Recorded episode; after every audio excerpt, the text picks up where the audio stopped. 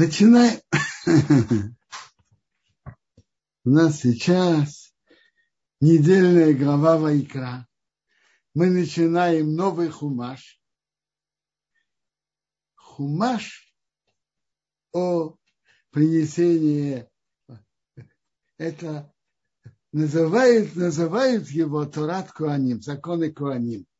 Это в первую очередь для Куаним, которые служат в храме и начинается глава принесением жертв.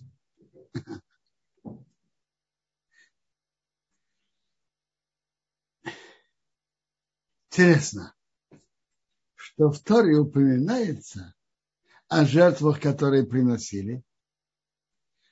Давайте раньше разберем, какие виды жертв были в храме, различия их, общие законы и правила принесения жертв, а затем поговорим вообще о духовном содержании жертв. Жертвы из животных есть несколько видов. Наша глава начинается с жертвы Оля. Принято ее называть жертвой все сожжения.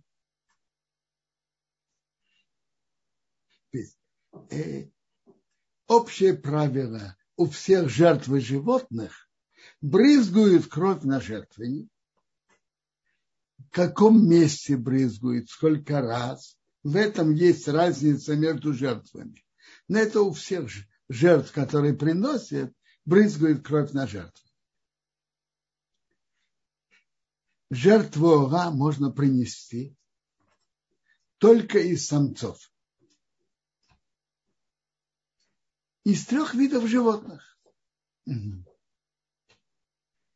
Э, из вида коров, и вида овец, и из вида коз. Но только самцов. Есть интересный медраж. Интересно, что, что другие жертвы из животных приносятся только из этих трех видов животных. Дальше приносили жертву, жертвы приносили также из двух видов голубей. Один вид называли Тор, а другой вид называли Бнеона. Интересно, что Медраж говорит об этом. Медраж говорит, что, он, Богу, что Бог говорит к еврейскому народу, я не затруднил вас заходить в леса и ловить разные животные. То, что у вас есть дома. Из вида коров, овец, коз, из голубей. Два вида голубей. Интересно, что все виды жертв только из кошерных животных. Но это правило было уже дано Ноаху. Ноах, когда он вышел из ковчега, он же взял в ковчег из чистых видов по паре, а из нечистых по семь. Когда он вышел, когда закончился потоп, и он вышел, так приводится, что он принес жертву все сожжения на жертвенник из всех видов, которые разрешены в пищу. А в Торе говорится только о трех, о трех видах животных и двух видов птиц и двух видов голубей. Жертва ора приносится либо как просто подарок Богу, и подарок, либо человек хочет заградить свой грех перед Богом. Какого вида грех? На который не написано не какое-то наказание или указание. Э, есть так. Есть, что написано в Торе, что надо делать. Допустим, мужчина должен каждый день одевать филин. Повелительная заповедь. Так, э, или запрещающая заповедь который тоже потом надо ее сделать повелительной после нее. Так человек не делал это. Так что он приносит? Он приносит же жертву Ола. И это ему заграживает его нарушение. Конечно, самое первое – это чува, исправление. Что такое чува? Человек принимает на себя больше так не поступать будущем и просит у Бога, и сожалеет о прошлом, и просит у Бога прощения о прошлом. Это основное содержание чува, возвращения к Богу. И это относится ко всем видам нарушений. Теперь, но тут приводит, Раша приводит это Медраш, что если человек что-то должен был делать и не делал, был обязан делать и не делал, так он приносит это. Это не обязательная жертва. Это как человек хочет заградить перед Богом свое нарушение. А в общем это было и остается подарком. Подарок. Представьте себе, человек хочет принести подарок Богу. То, что, что Богу нужно, и Бог не ест и не пьет. Но человек хочет своей стороны во имя Бога принести подарок. Э, основы жертв, пишет Рамбан, это из секретов Торы. Он пишет свои объяснения на, этот, на эту тайну Торы, тайну этих жертвоприношений. Ну, понять тайны Рамбана, что он пишет, я, я, например, не знаю. И думаю, и не только я. Так что делает? Это жертва Оля. Что делает после того, как ее режут? Я уже сказал, что брызгают кровь на жертвенник. На четыре стороны. Как это на четыре стороны? На два угла каждый из углов включает две стороны. Он ложит на два угла, которые каждый из углов включает две стороны. То есть это включает все четыре стороны жертвенника.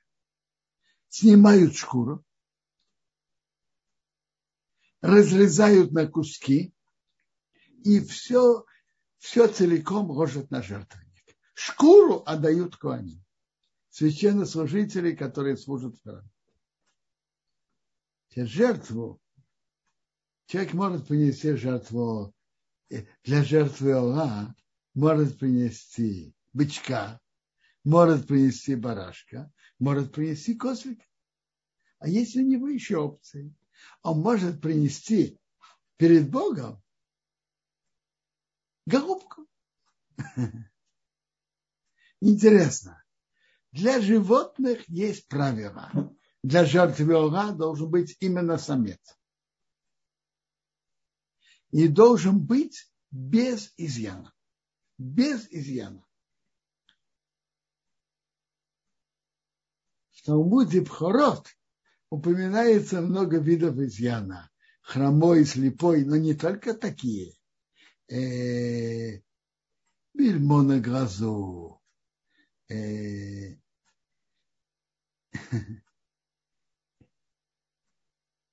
даже если человек, скажем, очень особо, особо белый, что это как уродство, голова пропорционально больше туловища или наоборот меньше туловища. Один глаз большой, один маленький. Непропорциональность, например.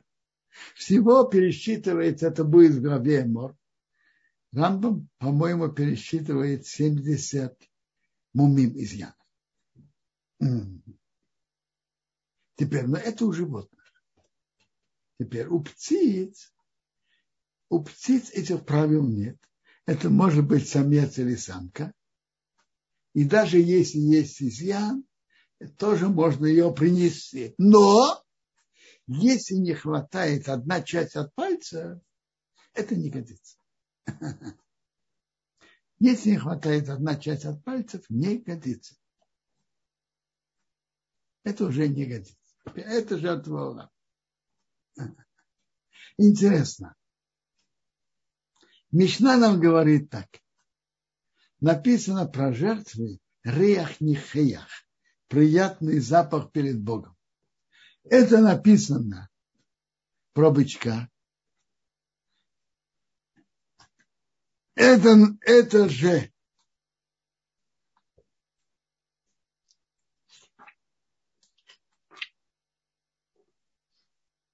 это же написано про барашка или козлика, и это написано про птичку. Скажите, что дороже, бычок или баран, баранчик козел? Конечно, бычок дороже. Э, прошу прощения, бычок дороже, чем баран или козел. И написано у бычка приятный запах перед Богом, у баранчика и, и козлика, и написано у голубки приятный запах рех нехеях. Скажите, что дороже? Принести быка, бычка или барана? Или принести голубку? Что дороже? Что стоит больше? А? Все мы знаем, что бычок и даже баранчик стоит дороже. Так, а написано тут приятный запах, и тут приятный запах. Можно даже спросить в такой форме. Затем, зачем писать во всех четырех случаях? Во всех, прошу прощения, трех случаях. И про бычка, и про барана, барана козлика, и про голубку. Можем уписать только на голубку. Если когда человек приносит голубку, приятный запах перед Богом, который стоит очень дешево. Тем более про баранчика или козлика. И тем более про бычка, что еще дороже. Мишна на это говорит. Эходамарбе веходамамит. Человек делает больше или меньше. Убиват чейкавейн либо шамай. Что он имел в виду делать во имя Бога. Делает он больше или меньше. Когда человек делает соответственно своим возможностям, это приятно Богу.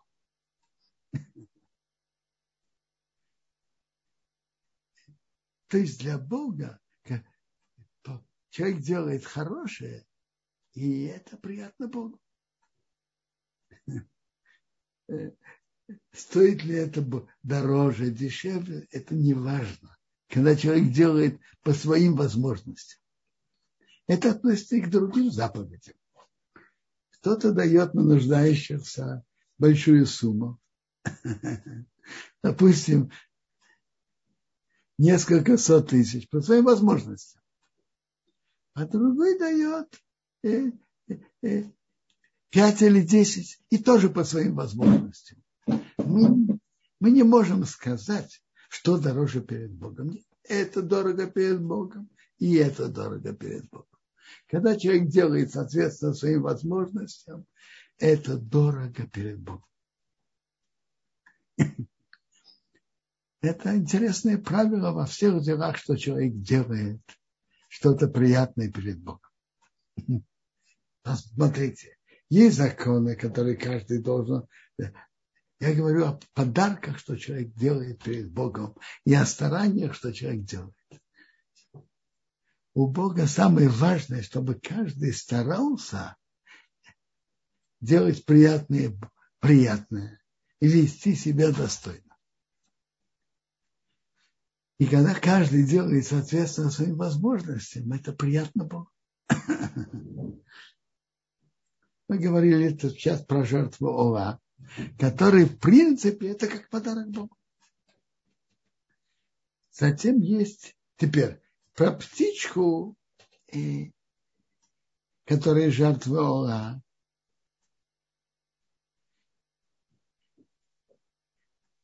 Ее просто брызгают кровь на жертвенник, и потом ложат ее на жертву.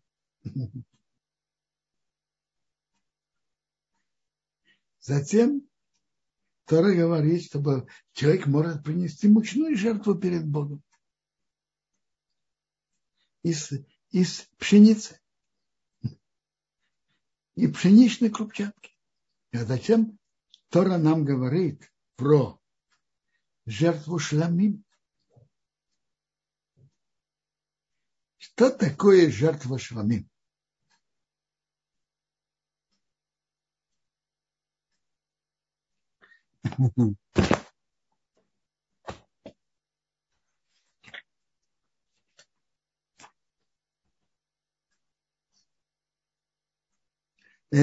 Тут был вопрос на экране.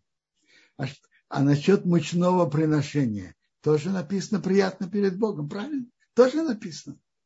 Тоже написано приятно перед Богом. Что делает с мучным приношением? Человек принес, были, можно было принести просто муку, а были, были виды мучных приношений, человек приносит из муки. А были, были виды, которые приносят уже испеченное. Общее правило для них такое.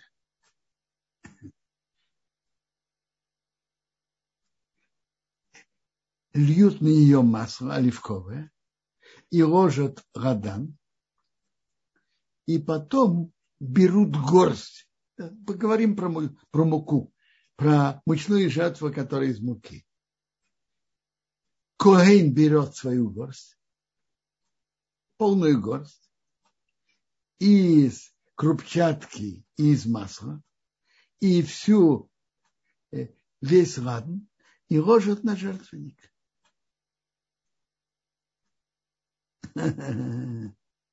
И ложат на жертвенник одну горсть. Это что-то наподобие, как ложат части, части жертв, жертв от животных. А остальное, оставшуюся муку, едят куани. Оставшуюся муку едят куани. Во дворе храма. На жертвенник ложат только горсть. Горсть от муки и масла и горсть ладана. И, и ложат гад на жертвенник. А оставшуюся муку едят коани во дворе храма подобное этому, когда приносят испеченные, испеченную мучную жертву. И там есть несколько видов. Тоже горсть ложат на жертвенник, а остальное едят клани. Интересное правило, что в храме не ложили на жертвенник то, что хамец, квасное, не ложили.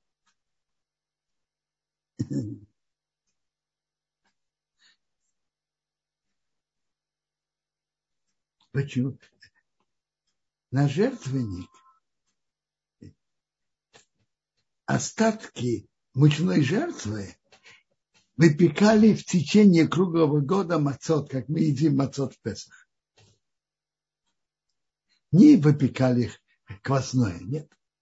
Ничего квасного и ничего из радости меда не, при, не приносились на жертву. Есть жертва, которые да приносили, это два хлеба, которые приносили на, шоу, на праздник Шавуот, но ее не ложили на от ее саму не ложили на жертву. Приносили первинки плодов, что там есть радость, виноград, инжир, финики. Ее поднимали в храме, но давали куаним. Не, давали куаним. Первинки плодов. А, а это единственные случаи, когда приносили в храм сладости и квасное. Но их тоже не ложили на жертву. На что тут Почему таки Тора так подчеркивает, что ничего квасного и ничего сладкого не приносить? А не, не ложить на жертву. Потому что тут есть намек. Квасное – это дрожжи, естественная закваска дрожжи. Это поднимается, это как гордость, страсть человек должен в этом умерить, не гнаться за этим. Понятно, Это, это про квасное. А про сладость, сладкое, то, что сладкое, тянет человека, приятные вещи, вкусные. Есть прелести, приятные вещи, человек тянется за этим. В меру надо это использовать. И то, и то. Но не гнаться за этим. Держать это в рамках. И квасное, и сладкое. И как знак этого на жертвенник это не ложится. Нужно это, но в меру.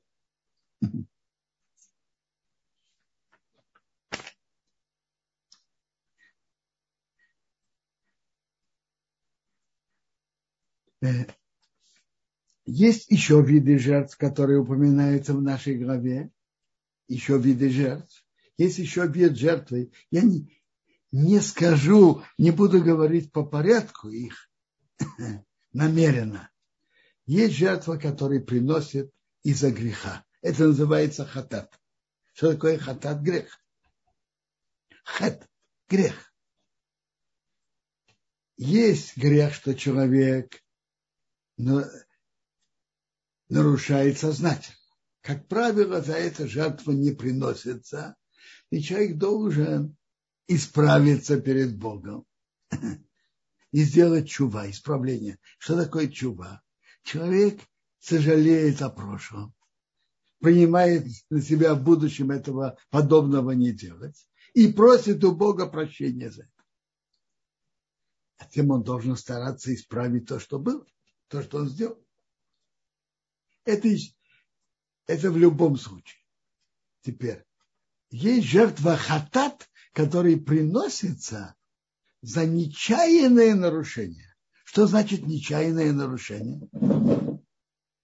Есть такие строгие запреты, за которые в Торе написано запрет карет.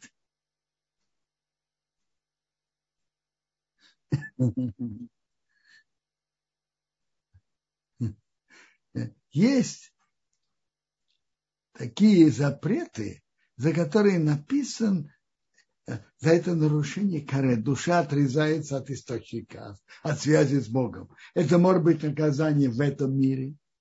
Если человек нарушает сознательно, что человек умер раньше времени, э, может быть в будущем мире. Это если человек нарушает сознательно. А если человек нарушил по ошибке, так он приносит жертву хатат.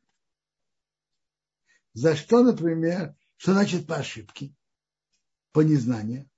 Очень просто. Я прежде всего приведу, за что полагается карет, за сознательное нарушение, и хатат за нечаянное. Э, нарушать субботу – это очень строгий запрет. И есть 39 основ, основных работ, которые написаны в Талмуде, это 39 основных работ. Если человек действительно сделал такое нарушение, и он сделал это нечаянно, что такое нечаянно? Он забыл, что сегодня суббота. Забыл. Заснул, проснулся и забыл.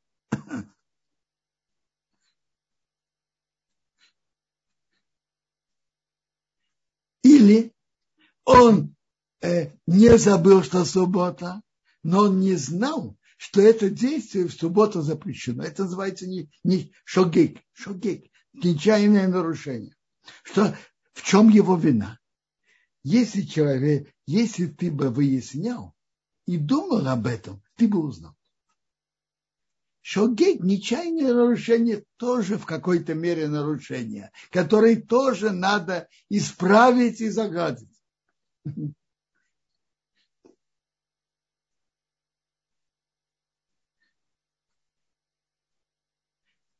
Что делать, чтобы, например, знать о запрещенных действиях в шаббат? Очень просто.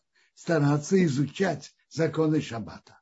А пока ты не изучил, и ты не знаешь уверенно, что можно это делать в шаббат. Нельзя делать.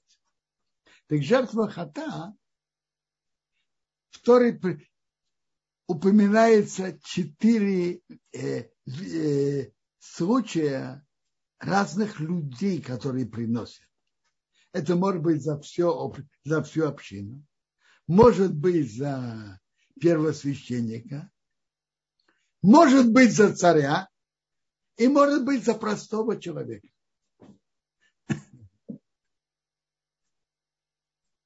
Интересно. Царь, когда он приносит такую жертву, вообще написано Ашер носиехто. Что? Ашер – это близко к слову Ашрей, счастлив. Раша приводит, что счастливо то поколение, в котором царь исправляет и просит прощения за свои нечаянные нарушения. Тем более он не будет делать сознательные нарушения. Это хорошее поколение, в котором царь чувствует свою ответственность перед Богом и приносит жертву за несознательное нарушение. Тем более он не будет сознательно нарушать. Но и любопытно. Царь приносит за свое несознательное нарушение козлика, самца. А обычный человек приносит за несознательное нарушение овечку или козочку, самку. Почему? Мне кажется, что Равшимшин Фол Ирш Зацал говорит на это так. В чем корень ошибки? В чем корень его ошибки человека? У обычного, у царя, человека, который поднят высоко, в чем, в чем основа его ошибки? В чем корень этого? Гордость он думает, что он все знает. Он думает, что он не ошибется. И он не спрашивает дополнительный раз. Не спрашивает. Символ этого сила – самец, э, козлик. У обычного человека это чаще бывает из-за слабости. Слабость символизирует самкой.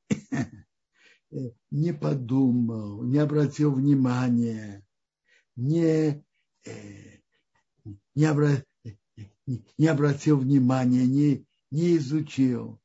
Какая-то определенная слабость человека. Но эту слабость надо исправлять.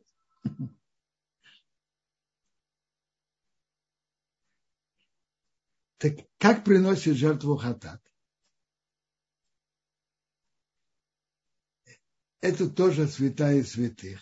Режет ее на северной стороне храма точно так же, как и жертву Ола, режут на северной стороне храма, затем принимают кровь, подносят к жертвеннику и брызгают. Это четыре, четыре работы основные у жертвы. Резать, принять кровь, и это обязательно только, только коаним, священнослужители, при, принятие крови и дальше принятие крови, подни, под, поднести жертвеннику и брызнуть. Вот это четыре основные работы с кровью.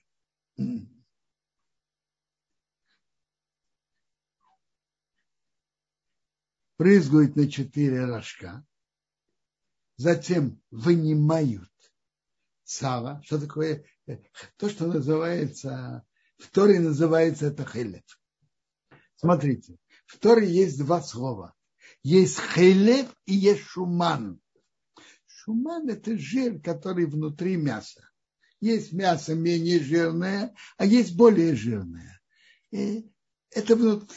Шуман – это жир, который внутри мяса. А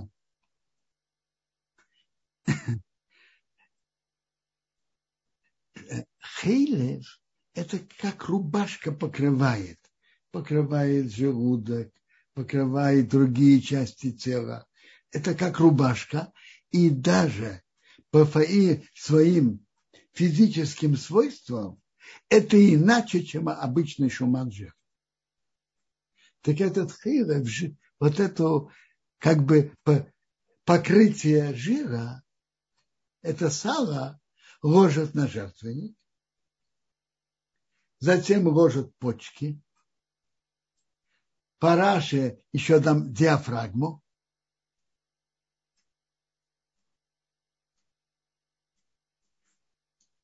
а если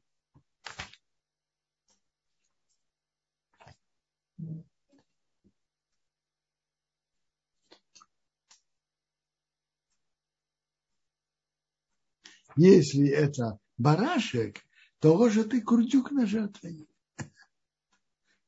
В следующей главе будет написано, что любой хейлев запрещен. Любой хейлев – это сало, то, которое ложит на жертвенник, запрещено. Но не все, что ложит на жертвенник, запрещено. Почки не запрещены, диафрагма не запрещена, курдюк у барашка, у у овечки не запрещены. Они не разрешены, можно есть. Только сало запрещено.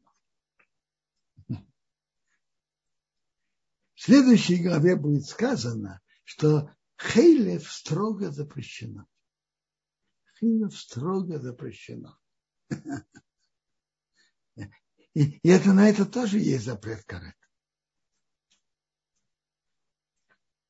Теперь, так пока мы видим интересный принцип, что человек должен быть осторожен. И даже то, что он нарушил не намеренно, тоже считается грехом. И, и нуждается в прощении и исправлении. Понятно, что, намер, что намеренное нарушение и ненамеренное, они, они, это нарушение совсем другого уровня. Теперь, за что полагается карет? Я, сразу, я скажу некоторые из них. Я уже сказал за субботу. Ну, за субботу полагается, кто делает сознательную смертную казнь, если были свидетели и предупреждения. Ну, э, на практике, чтобы давали смертные казни, не так просто. Должны быть свидетели, предупреждения. Так, но, но карет это перед Богом. Тут не нужны свидетели, не нужно предупреждение. Бог знает, человек делал сознательно или нет. Э, есть квасной в Песах, карет. Есть хлеб в Песах, это карет. Есть в Йом -Кип, или пить в Йом-Кипур, делать работу в Йом-Кипур тоже карет. Да. Иметь отношение с чужой женой – это и карет, а если есть свидетели предупреждения – смертная казнь. И, за другие, и многие другие запреты половых отношений э, тоже карет. Есть еще запреты карет, которые имеют отношение к храму. Теперь есть запреты, которые за вход в храм, там есть э, тонкость, которая это хат, тоже жертва хатат, но немножко другая. Не то, что немножко. Та же жертва, но там есть, можно ее принести по-разному. Теперь мясо от хатат едят кони. Рамбан объясняет очень интересно духовное содержание жертвы хатат.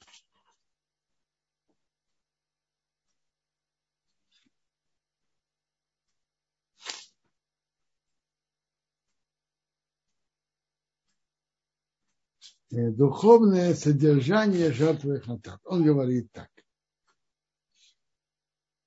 Когда человек делает, есть действие,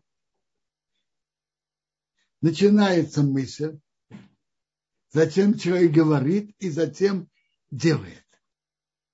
Так когда Бог захотел, что когда человек грешит, он приносит жертву, он обопрет свои руки, это соответственно действию, скажет исповедь за свой грех, это соответствует слову, сожгет в огне жир и почки – это орудие действия и страсти.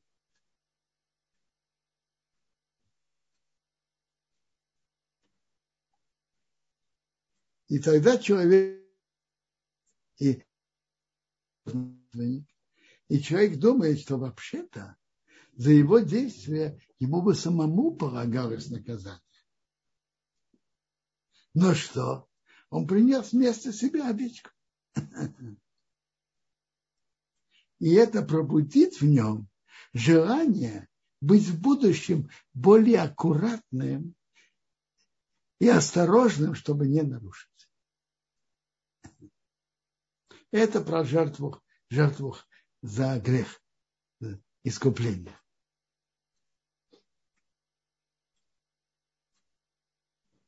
Теперь, жертва Ола, мы уже говорили, в общем, в общем, она как подарок, но она искупает. Человек должен был делать доброе дело и не сделал.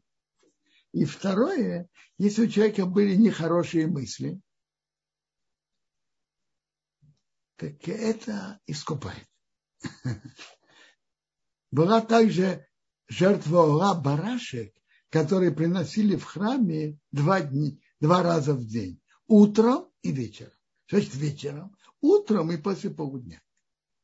Утренняя жертва, послеобеденная жертва.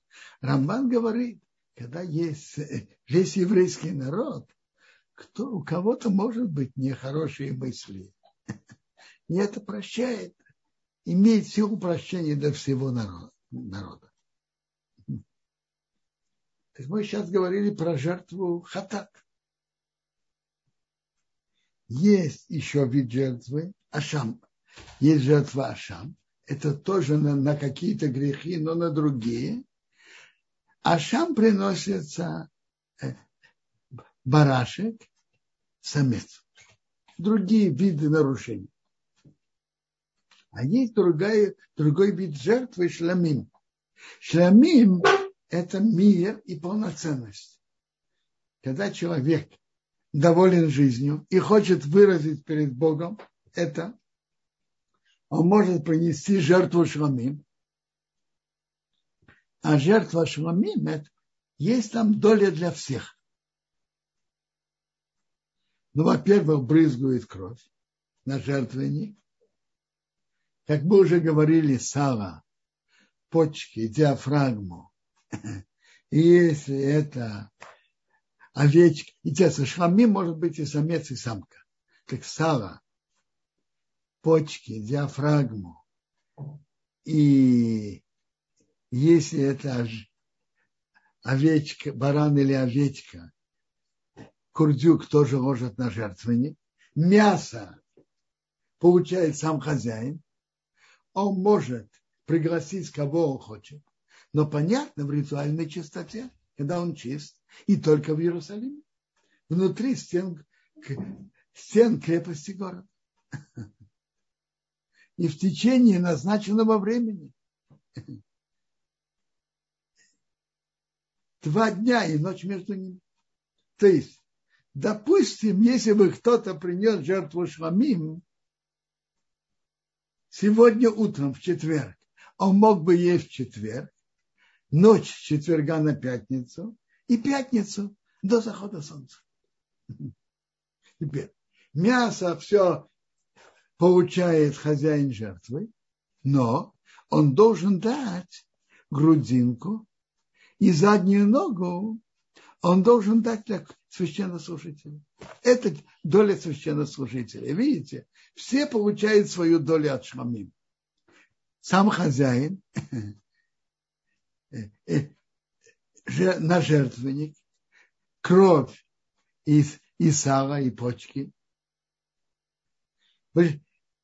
Все мясо получает хозяин, и священнослужители получают грудинку и заднюю ногу. А обычно на жертву приглашали друзей.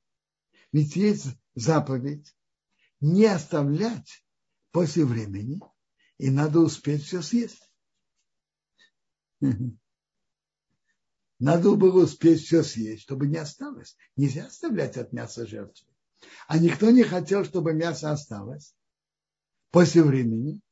Поэтому обычно человек приглашал еще друзей. И вместе они все съедали. Тут я сказал всего несколько слов о правилах принесения жертв и немножко об их духовном содержании. Говоря, говоря откровенно, их духовное содержание это тоже и секреты Торы, которые особых, а, а, особая связь человека с Богом, что человек может принести Богу подарок. Если есть вопросы, пожалуйста. Спасибо огромное, Квадараф. Есть вопрос, я вижу, начнем с поднятой руки. Это будет у нас устный вопрос. Виталь Хая, пожалуйста, вам слово. Да, добрый вечер, Квадараф, э, Равдыни. Да, у меня вопрос такой по, э, по шабату, потому что сейчас вот как раз это актуально, да, жертвы и все такое. Э, есть такое понятие, что налехат махшевы. У меня в книге, да. Очень, ну, очень интересное понятие. И очень э, есть там разные стороны этого. Э, один молодой человек в нашем поколении написал замечательную книгу на подробности этого. Э, тема очень широкая. Так в чем ваш вопрос? Вопрос в том, э, как определяется это понятие. Я посмотрела и в э, книге Шмират э, Шаббат Кельхата, и вот, по-моему, Раф Розен перевел. Вот. Там говорится так, что... Вы, это... вы читали или на русском?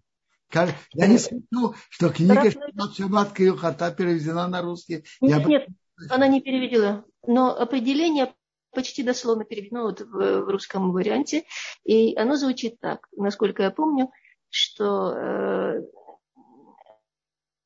вот это вот Малихат Макшерет, это те виды работы, которые были совершены именно таким способом, как это было в, в храме, или с такой же целью.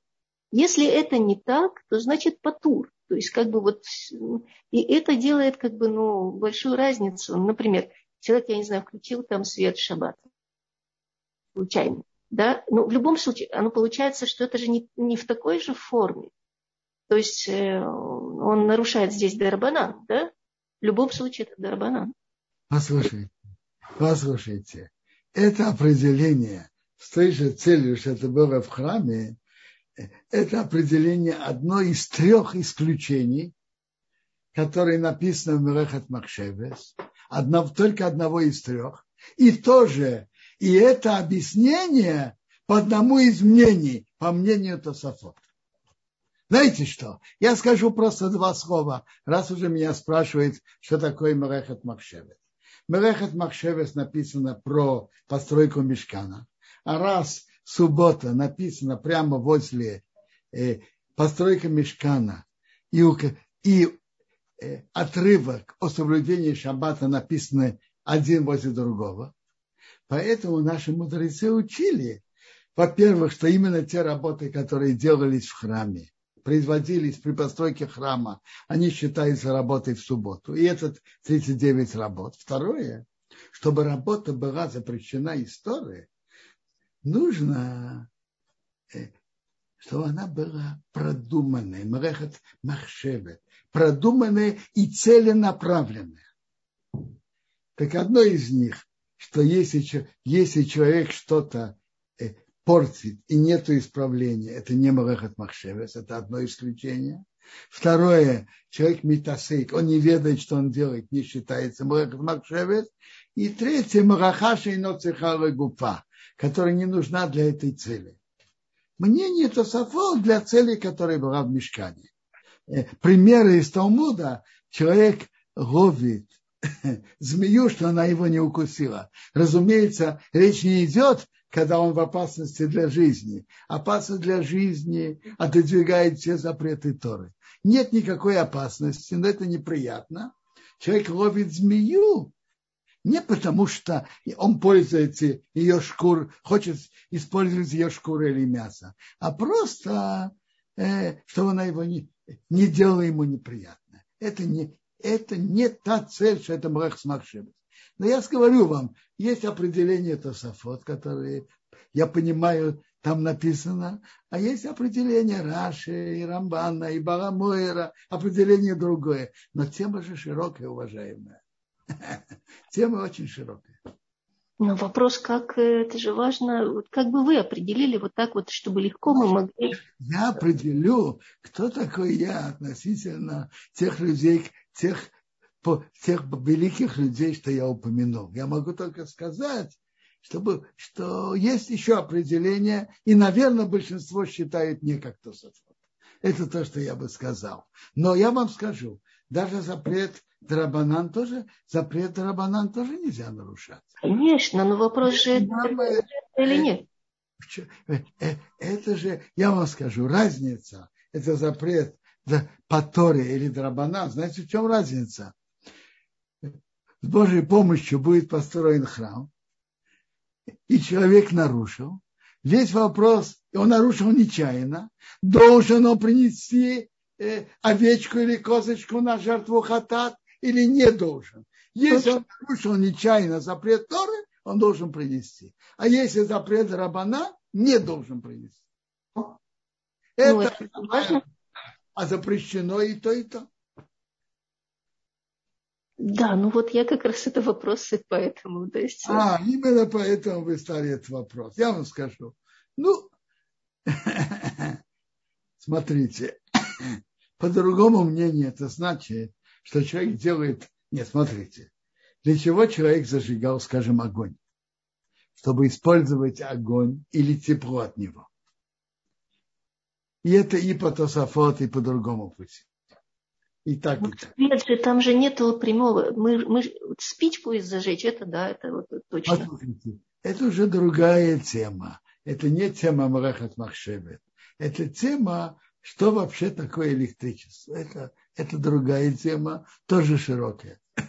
Может быть, перейдем к другим вопросам.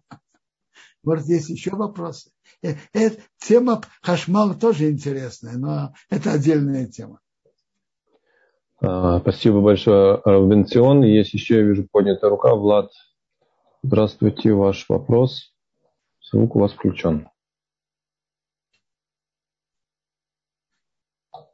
Влад, пожалуйста. Ой, э, я только хочу напомнить всем, мы же сейчас шаббат перед Пуримом. Э, так, в эту неделю, в субботу будут читать Э, Кнесе, Бекнесе будут читать Паршат Захор, тогда даже те, которые не всегда приходят в Бекнесе, стоит, надо прийти и послушать Паршат Захор. Я имею в виду про мужчин. Про женщин многие считают, что они не обязаны в этом. Мужчины должны прийти послушать Паршат Захор. Помни, что сделал тебе Амалык. Теперь, я хочу только предупредить, что на следующей неделе я не смогу провести урок не в четверг вечером и не в пятницу утром, потому что это наш Иерусалимский Пурим. Вечером я буду на чтении могилы, или, может быть, буду в это время читать жене могилу, а утром это будет как раз время трапезы, и гости будут приходить. Я не смогу, я понимаю, что я не смогу провести урок. Ни в четверг, вечером, ни в пятницу утром. Так я, завтра у меня будет урок, завтра, в пятницу. А дальше будет э, через неделю в четверг. Спасибо огромное, Робинсон. Есть еще, я вижу, вопрос. Елена спрашивает, почему изначально нужны были физические жертвоприношения, а не сразу же пользовались э, э, молитвами? Смотрите, надо это понять. Жертвоприношение – это одна из форм приближения к Богу. И я сказал вам, человек приносит подарок. Мы духов... Есть в этом та, из тайн Торы. И это духовная форма служения Богу. В тайнах Торы я не понимаю. Я только могу это сказать э, со слов, скажем, коммента, великого комментатора Рамбана.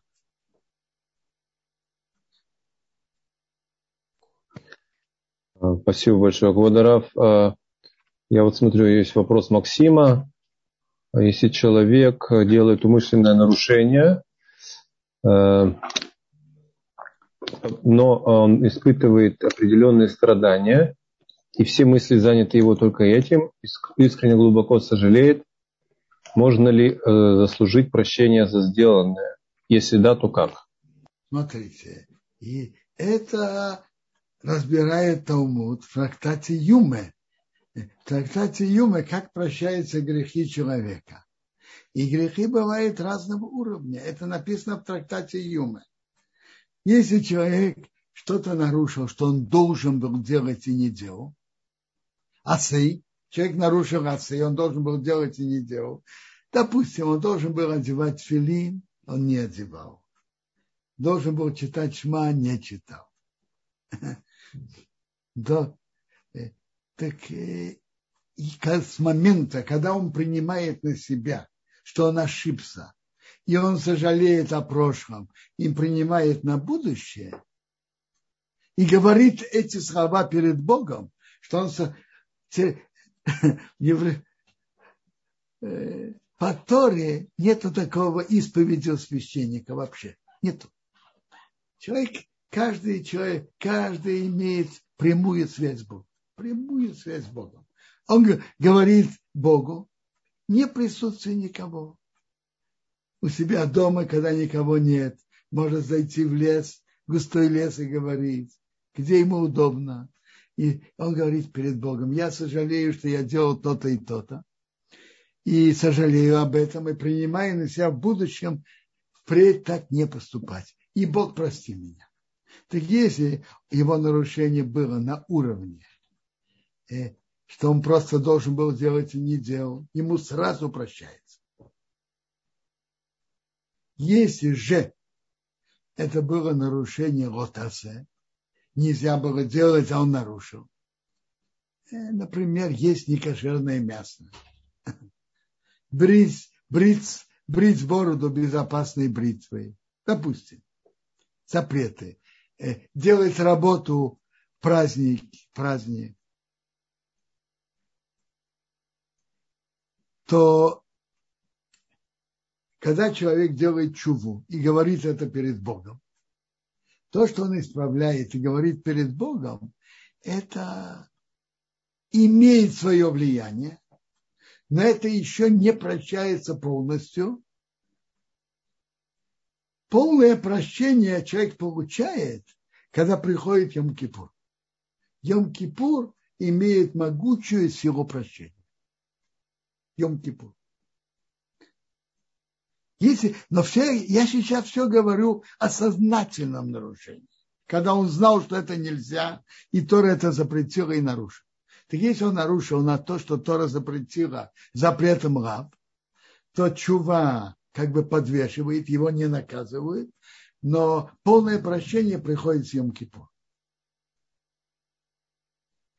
Если человек, не дай Бог, нарушил запреты, за которые, сознательно, такие запреты, за которые полагается карет, от отрезания души от источника или смертная казнь, и он нарушил это сознательно, я не говорю о нечаянном, нарушил сознательно, то чува вместе с Йом-Кипур как бы подвешивает его грех, его за него не наказывают, но полное прощение, когда приходит на этого человека страдания и неприятности. Это расчеты Бога. Какие что? Это то, что говорит Гимара. Три уровня. Есть еще четвертый, но это я пока бы о нем не говорю. За сей человек должен был делать и не делал. Так сразу, как написано в Талмуде, и не мечом, он не двигается с места, как Бог ему прощает. Лотасе, запрещающая заповедь, чува подвешивает а полное прощение он получает Йом Кипура. А если это сознательное нарушение запретов, которые полагается карет, душа отрезается или смертная казнь, то тогда чува и Йом Кипурим как бы подвешивает грех, его не наказывают, но полное прощение приходит, когда приходят какие-то неприятности. Но это уже расчеты Бога. Это расчеты Бога, что принести на человека, как, почему. И на, есть, возможно, были годы, были люди, которые сами постились.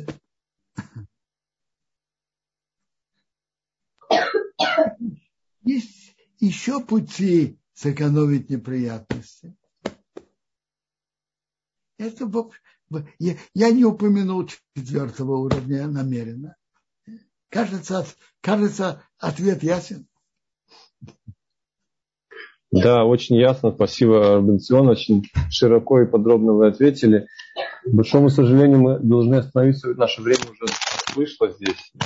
Но еще были вопросы, но дай Бог уже завтра мы продолжим с Божьей помощью. Завтра с Божьей помощью я продолжу про законы и обычаи Пурима, про пост. Это будет завтра. Встретимся завтра. Всего доброго. Спасибо большое. До встречи завтра, Бенцион. А, Мириам, пожалуйста, мы тогда потихонечку передаем. Или у нас еще есть, у нас Квадраф, я так вижу, что у нас есть э, время, я не удержусь, хочу задать вопрос. Есть, есть такой вопрос. Когда Аман пришел э, по приказу Хашверыша одевать Мордыхая в царские одежды, э, известно, что Мордыхай в это время с мудрецами учил законы, в том, связанные с карбонот. Э, как, как, как, как это могло э, быть, когда действительно нужно было заниматься вроде бы как спасением еврейского народа, искать пути, а он спокойно сидел учил карбонот? Во-первых, он приводится в самой Мегиле, что Мордхай был в Мешковине, и он был в трауре об этом, и он молился. Но на все есть свое время. Есть время молитвы, есть время изучения Торы. Тора тоже имеет могучую силу снять тяжелые приговоры и, и отменить беды. То, моли, Тора имеет такую могучую силу, молитва имеет такую могучую силу. То есть Аман, Аман спросил Мордыхая, что ты учил?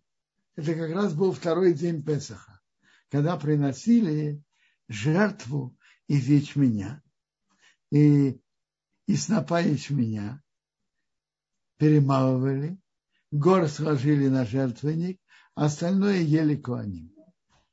Так он, он ответил Аману, мы об этом учили, что когда стоял храм, приносили, и гор приносили жертв второй день Песаха, жертву из ячменя, горсть от этого ложили на жертвенник, остальное ели куаним.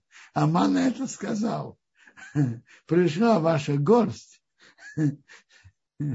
и, пересилила 10 тысяч талантов серебра, которые я обещал Ахашвену. Ваша горсть пересилила это. Это большая сила учебы. Они учили о жертвах. В Талмуде написано, кто занимается законами о принесении жертв, как будто он их принес. В наше время приносить жертвы мы не можем, а изучать их можно. Есть целые трактаты, которые посвящены жертвам. Талмуд говорит, кто занимается законами принесения жертвы Оля, как будто он принес жертву Оля. Кто занимается законами принесения хатат, как будто он принес. принес. Ну, есть еще вопросы? Квадорав как раз...